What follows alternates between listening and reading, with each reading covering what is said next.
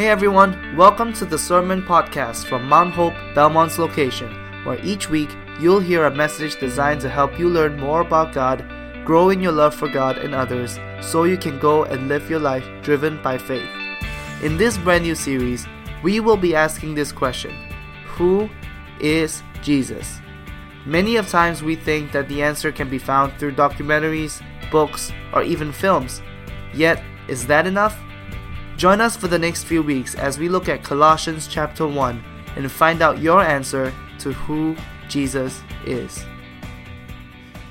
We are going to go ahead and get into God's Word together. And so I'd invite you, if you would, go ahead and grab a Bible. Maybe you use your phone or tablet or whatever you use. You can grab one of the black Bibles that's in the chairs in front of you. And if you do that, we are going to be on page 900 and 32 together this morning. We are in the book of Colossians, and we are starting a brand new sermon series together today. We're going to start it today, and it's going to take us through the month of September. And today we're just going to really start to think about this question of who is Jesus.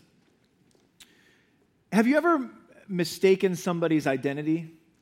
Have you ever walked up to somebody and thought for sure you knew who they were? And then the second you say their name, they go, oh no. You walk up to them and you say, oh, hey, Tom. And they're like, ooh, Jim. And you're like, oh, man, Jim. How do we know each other? And all of a sudden, everything you thought you knew about that person is changed. Have you ever done that before? You walk up to someone, you think for sure you know their name, you know where they're from. And the second you start talking to them, you realize that they're not who you thought they were at all there is a, a, a, local missionary. He works with high school students in Massachusetts and Connecticut and Rhode Island. And his name is Kevin Zurika. And this is, this is Kevin here. This is Kevin Zurika. He's a nice guy. And he works with, with many churches in our area. So quick little lesson here. Mount Hope is part of the Assemblies of God. The Assemblies of God is all over the world, but we have our own little district here that's Massachusetts, Connecticut, and Rhode Island. It's 184 churches, about 500 credential holders, and that's our little corner of the Assemblies of God universe. So Kevin works within that corner, and he is in all sorts of different churches. Now, we have in Burlington, a Mount Hope church in Burlington. And we have a pastor at Mount Hope Church in Burlington named Pastor Rick Picarello, who many of you met last week because he was here. Now, do you see Pastor Rick with his family there? Now, look at Kevin Zurika, okay? Now, look at back Pastor Rick, Kevin, Rick, Kevin, Rick, okay? When we go to our district events, where there is all hundreds of, of us pastors together, and many times, Pastor Rick and I, we, we spend a lot of time together because uh, we're friends and we know each other. And so we'll walk through the halls of the convention center, the hotel, or wherever we are. And Rick's entire two or three day conference is spent walking through the hall and having different people come up to him. And the second they start coming up to him, he spends his entire two days saying something like, I'm not Kevin. I'm not, before you start, I'm not Kevin. I pastor Mount Hope in Burlington. I'm not Kevin. Kevin's over there. He's a good guy.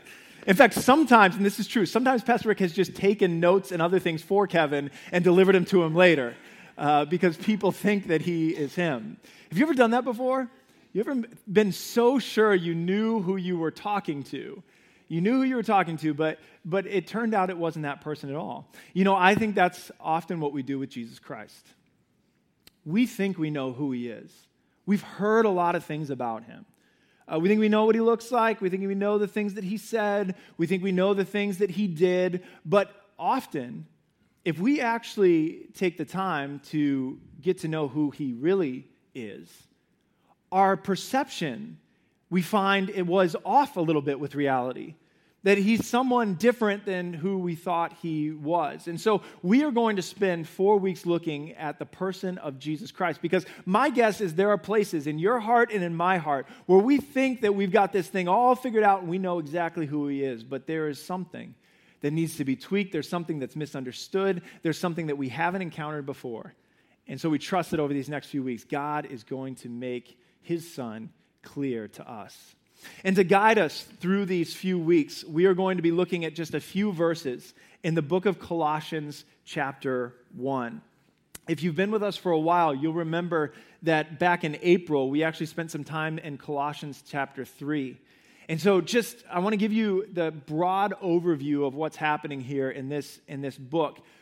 There's a man named Paul who, after Jesus left this earth, he began planting churches throughout the known world in their area. And Paul would write letters to different churches to either deal with an issue that was happening in that church or just to update them on certain things. He had different reasons for writing different letters.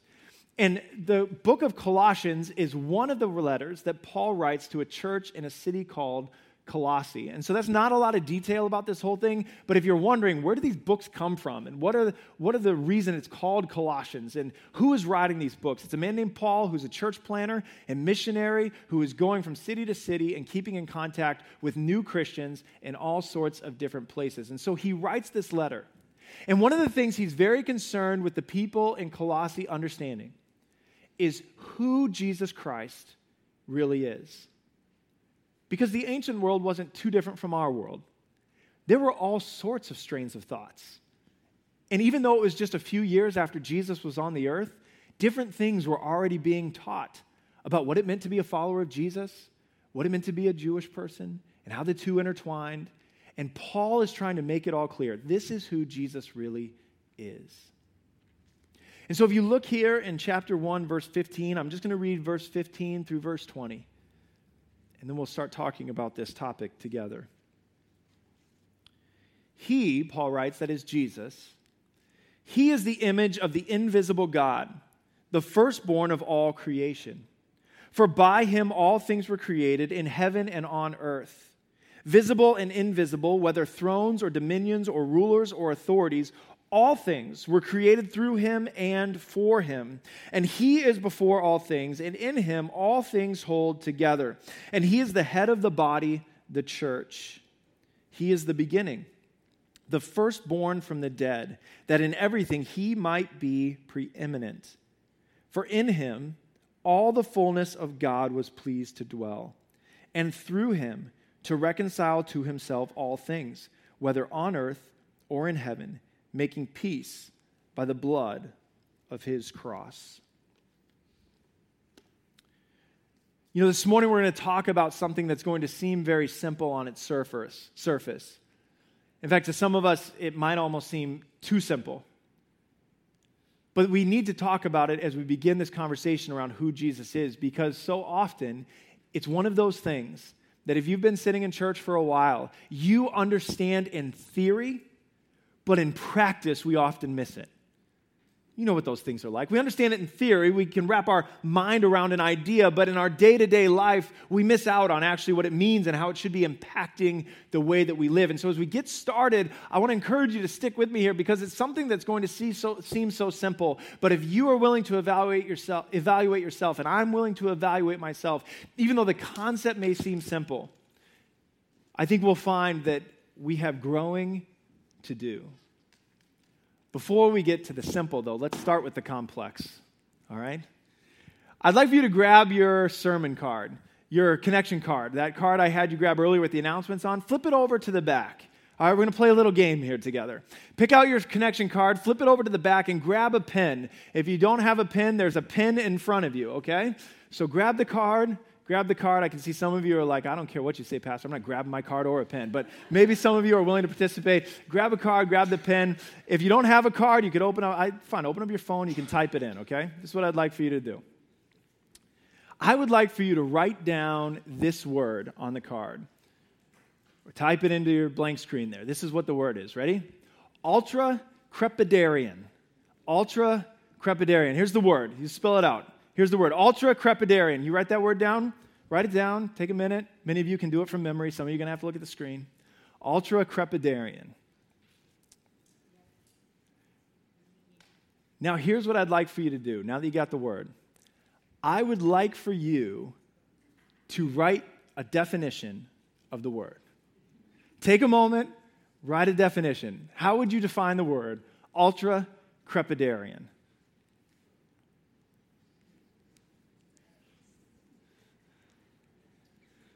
Please, no cheating.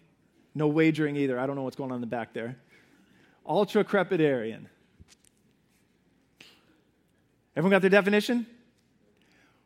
Who thinks they're 100% correct? Anyone think they're 100% correct here? No? We're, we're unsure, right? We're not sure exactly what it is. Let me ask you this. Let's say we have 70 people in the room right now. How many different definitions do you think we have right now without reading them all? 70? Right? We probably have a good 70 different definitions without reading them all. And it's amazing, even though we've now come up with 70 different definitions of this world word, we're all still fairly unsure as to what the word actually means, right? So we've come up with definitions, uh, but we're not 100% sure that our definition is the correct one. Is anyone, how about this? Is anyone actually willing to, to wager a guess? Are you willing to put yourself on the line like that and wager a guess as to what the definition might be, Garris?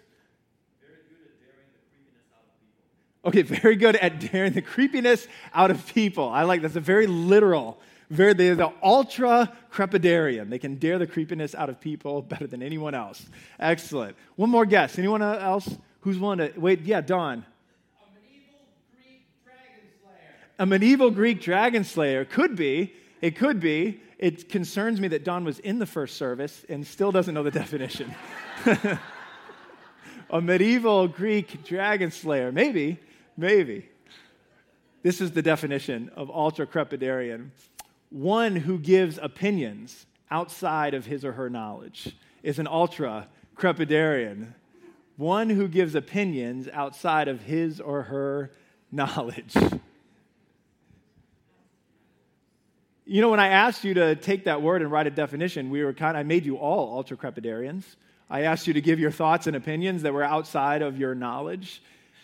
But it strikes me that for all of us, when we start with our limited knowledge and limited experience, and from that place, from our own experience, from our own knowledge, we then work out a definition of God this is exactly what we're doing. We become ultra crepidarians. And this is, by and large, how almost everybody in our world, including many people in the church, figure out who God is and what he looks like is we start with our own limited knowledge and understanding. And even though if God exists, God is, is beyond our understanding by definition, bigger than anything that we could imagine, existing outside of our experience and our time and space, we still start with our limited knowledge and understanding and then give our opinions and give our thoughts and we listen to other people's thoughts and opinions. And just like when I asked you to define that word, what happens is this. If we have 70 people in the room, and we say, come up with a definition of God, in our world by and large right now, we end up with 70 different definitions, but no one is 100% sure that their definition is absolutely right. And this leads to a few things in our world, doesn't it? It means that we live now in a culture where no matter what you say about God or no matter what you decide about who God is and what he looks like, your definition is valid. And it would be rude and arrogant for anybody else to tell you that their definition is better than yours. Because what we're doing is we're not, we're not talking about something that we can fully wrap our minds around or see. We're talking about something that is invisible. We're talking about something that is unseen. We're talking about something that is beyond our capacity to understand. And so we're left with this, with this challenge where we live in a world where, for, for those of us who call ourselves followers of Jesus Christ, who think we have this thing correct, that we have a clear picture of God, to go out into our culture and say, my understanding, my definition of God is correct, and yours is not, is a very arrogant thing to do in our world. Because we're all doing this out of this same model, this ultra crepidarian model, where we come up with our own thoughts and our own opinions, even though God is outside of our limited understanding and experience. And so it strikes me that the only way we could really know what God looks like definitively, who he is and what he looks like, if God were to show us himself we can start where we are with our limited knowledge and our limited experience. And we could try to come with, up with all sorts of theories about who God is. And if you want to, there is an unlimited amount of people who are willing to share their thoughts with you. And this is how many of us, even in the church, form our understanding of God. We listen to all sorts of people who think they know what God is and we watch them on the daytime talk shows and then we listen to them preach in churches and then we and then we listen to our friends in the classroom and we listen to our professors and we listen to smart people who are giving things like TED Talks and all of those sorts of people. We listen to what they're saying about who God is. And then we take all of that limited knowledge and experience and try to come up with our own definition of who we think God is. And what we end up with is millions of different definitions and all of them unsure in fact, the only way we could come up with a definitive definition of who God is and what he looks like is if God himself provided it. We know what this feels like, don't we? We, we, we know what it feels like for people to, to make decisions and uh, form opinions of us without coming to us.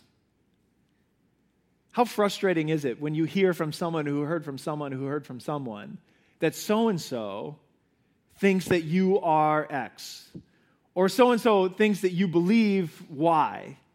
And you know when you hear it that it's fundamentally untrue. You know it's untrue. And you think to yourself, if that person would just come to me directly, rather than talking for to coworker, coworker, coworker, coworker to me, or classmate, classmate, classmate, classmate to me, if that person would just come to me and have a conversation with me, I would tell them who I am and what I actually believe. So we understand the challenge that we have, right? If we are going to know somebody, if we're going to know somebody definitively, then we have to be able to interact with them. And if we don't interact with them, our definition of who they are and what they look like will always be incomplete. It reminds me of a few years ago.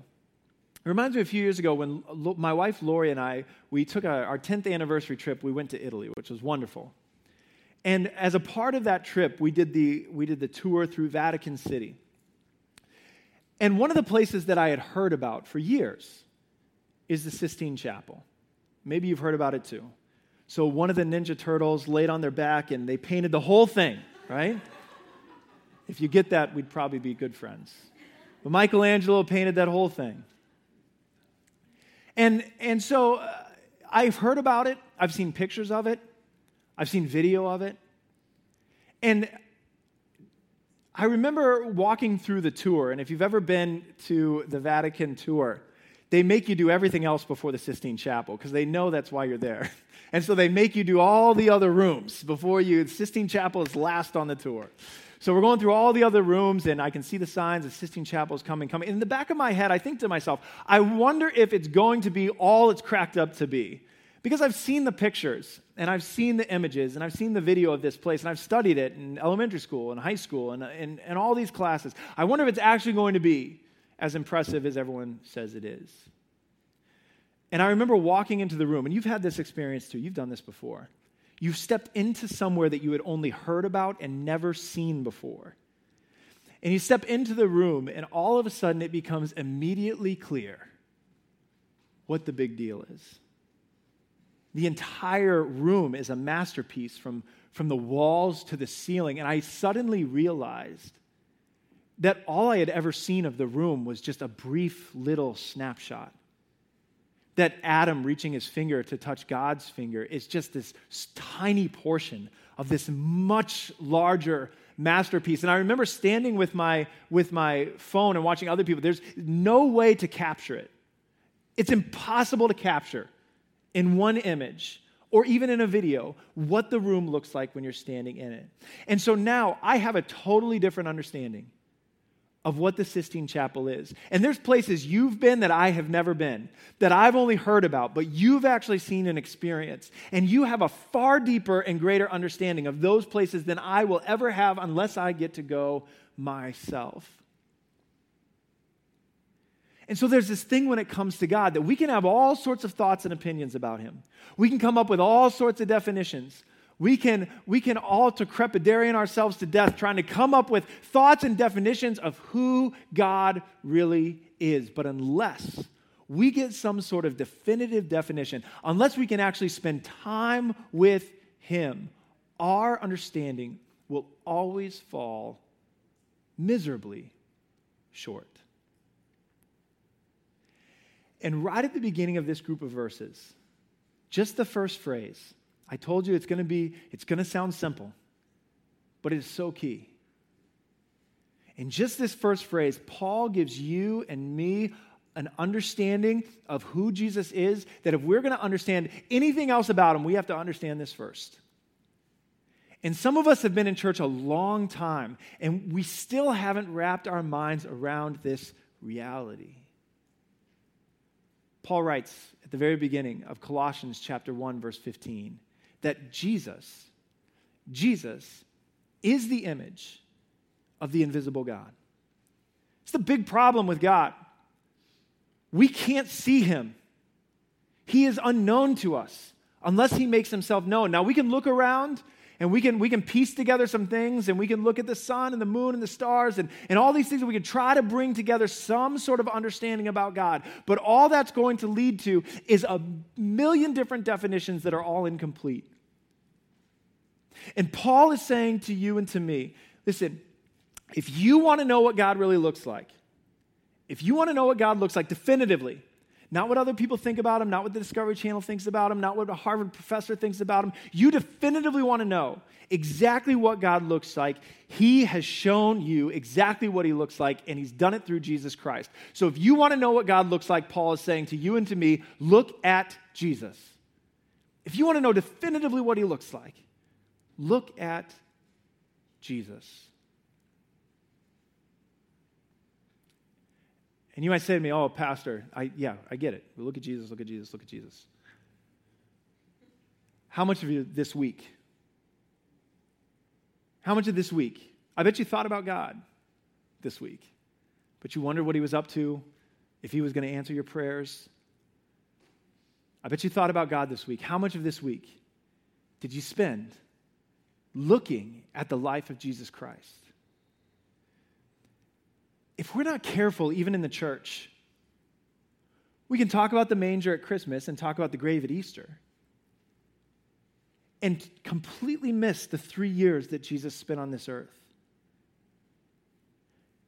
All those things that are recorded in the red letters in Matthew, Mark, and Luke, and John, how, when is the last time that you actually went back and you read those things for yourself? I don't mean you heard a sermon preached about them. I don't mean that you read a devotional that included one of those things and then someone else's thoughts. When is the last time that you took time to go back and to really look at the life of Jesus Christ? Because if we are ever going to understand, understand definitively who God is and what he looks like, then we have to look at Jesus Christ. That is who God has given us. And Jesus himself is God. Paul wants us to know that right off the beginning. He wanted to know the church at Colossae to know it. He wants you to know it too. That Jesus is God. He's not God Jr., He's not God Light. He's not God who has yet to receive the update.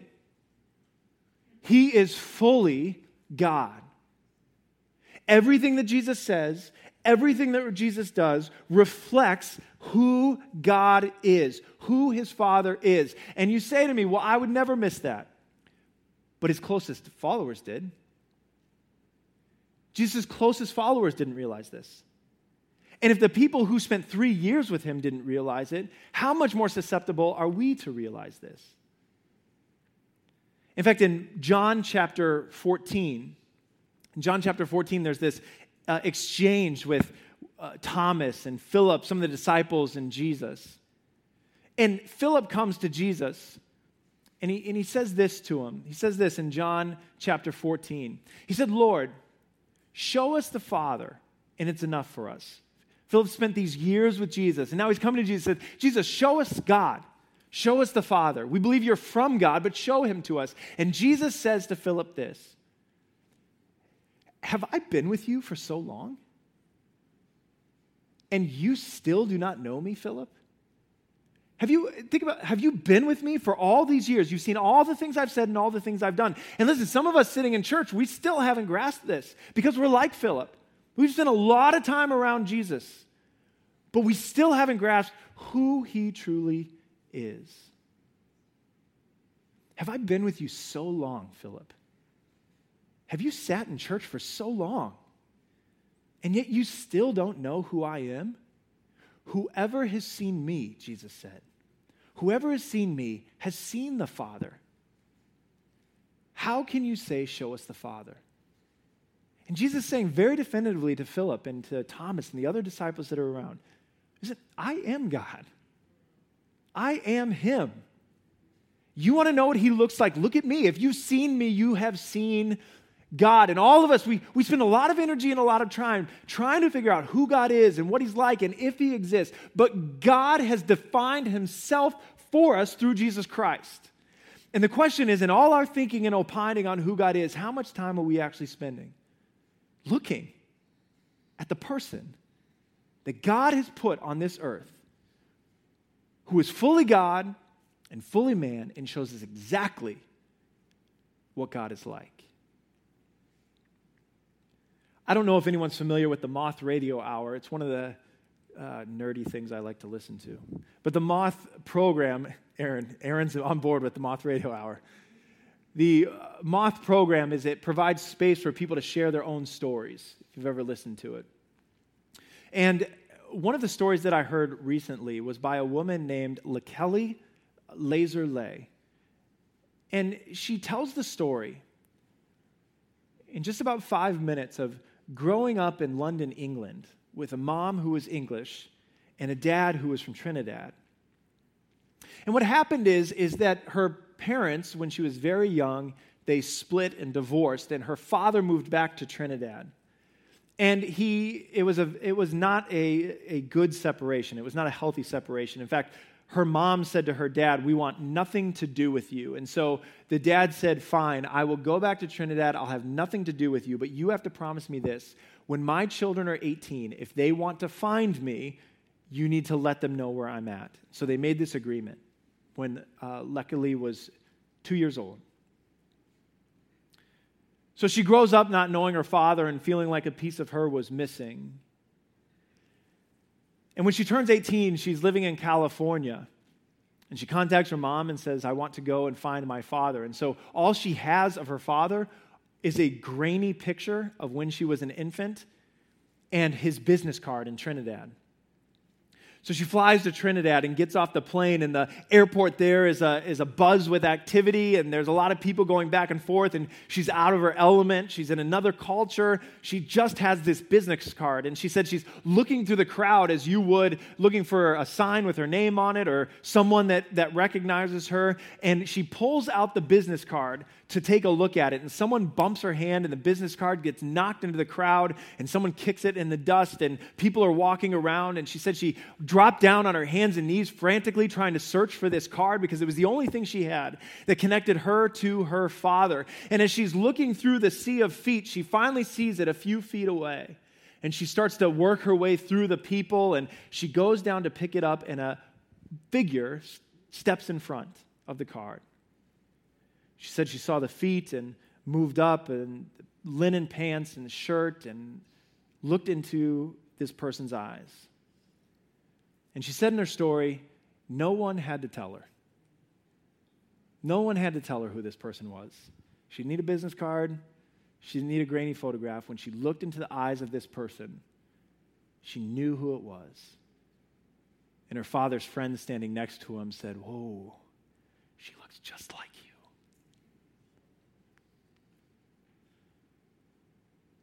When we stare into the face of Jesus Christ, we stare into the face of our Father. It's the same person.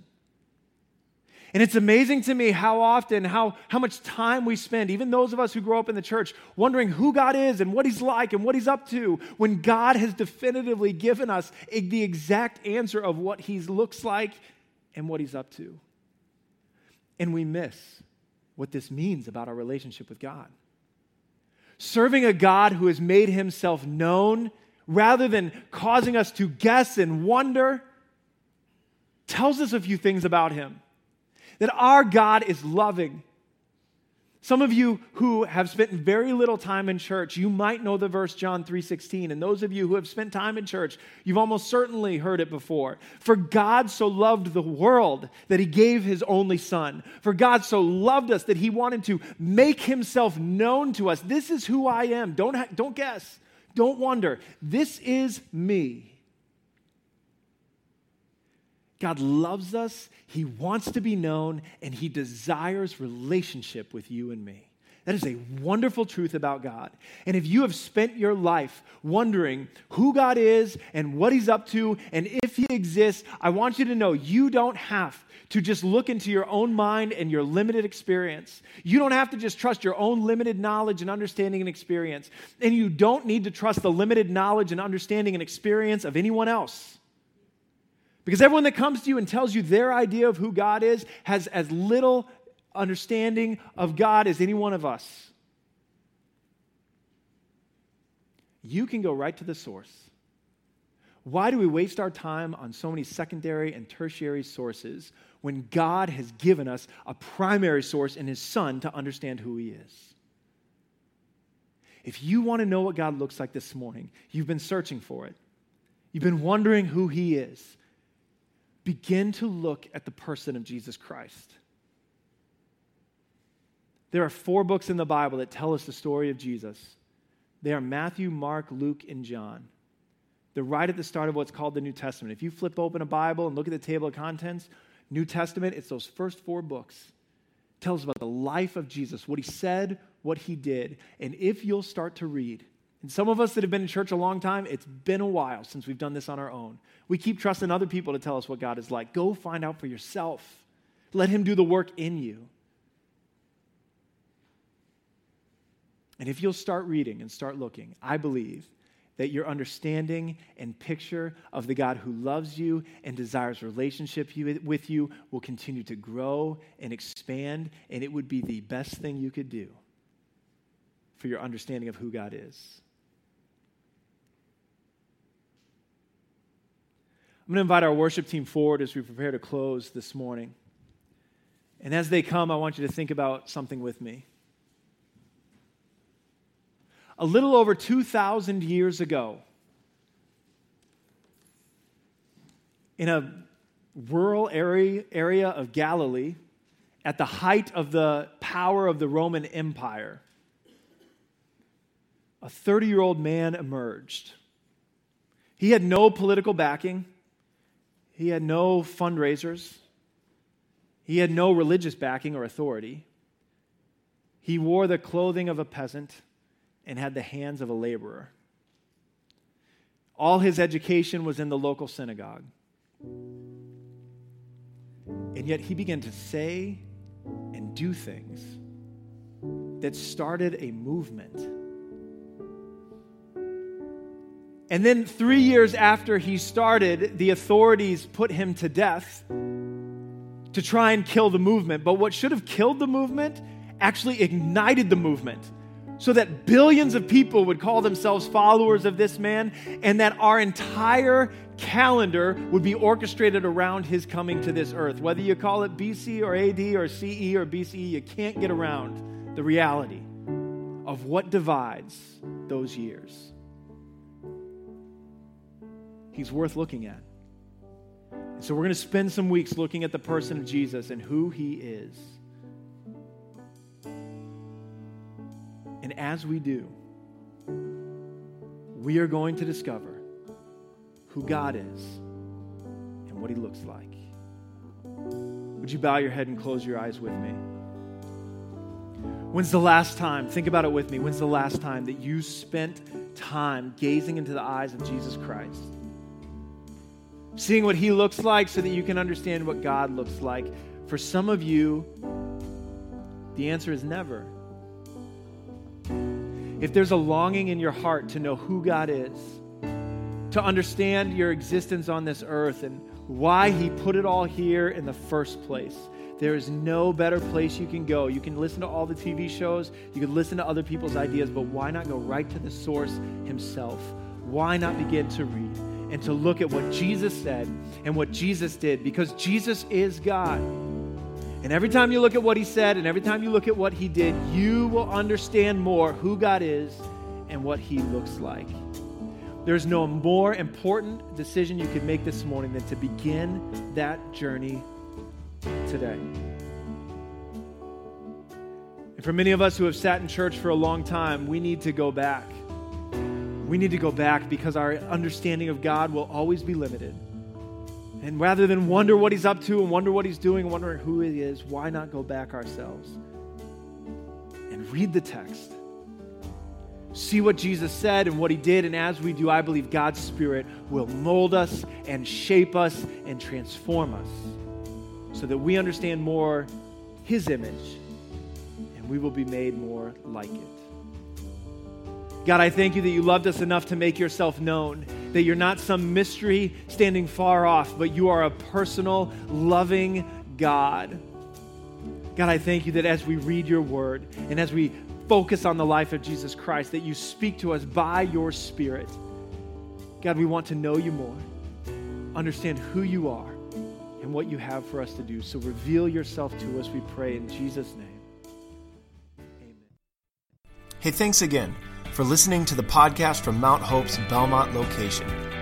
At Mount Hope, we gather in Belmont every Sunday at 9 a.m.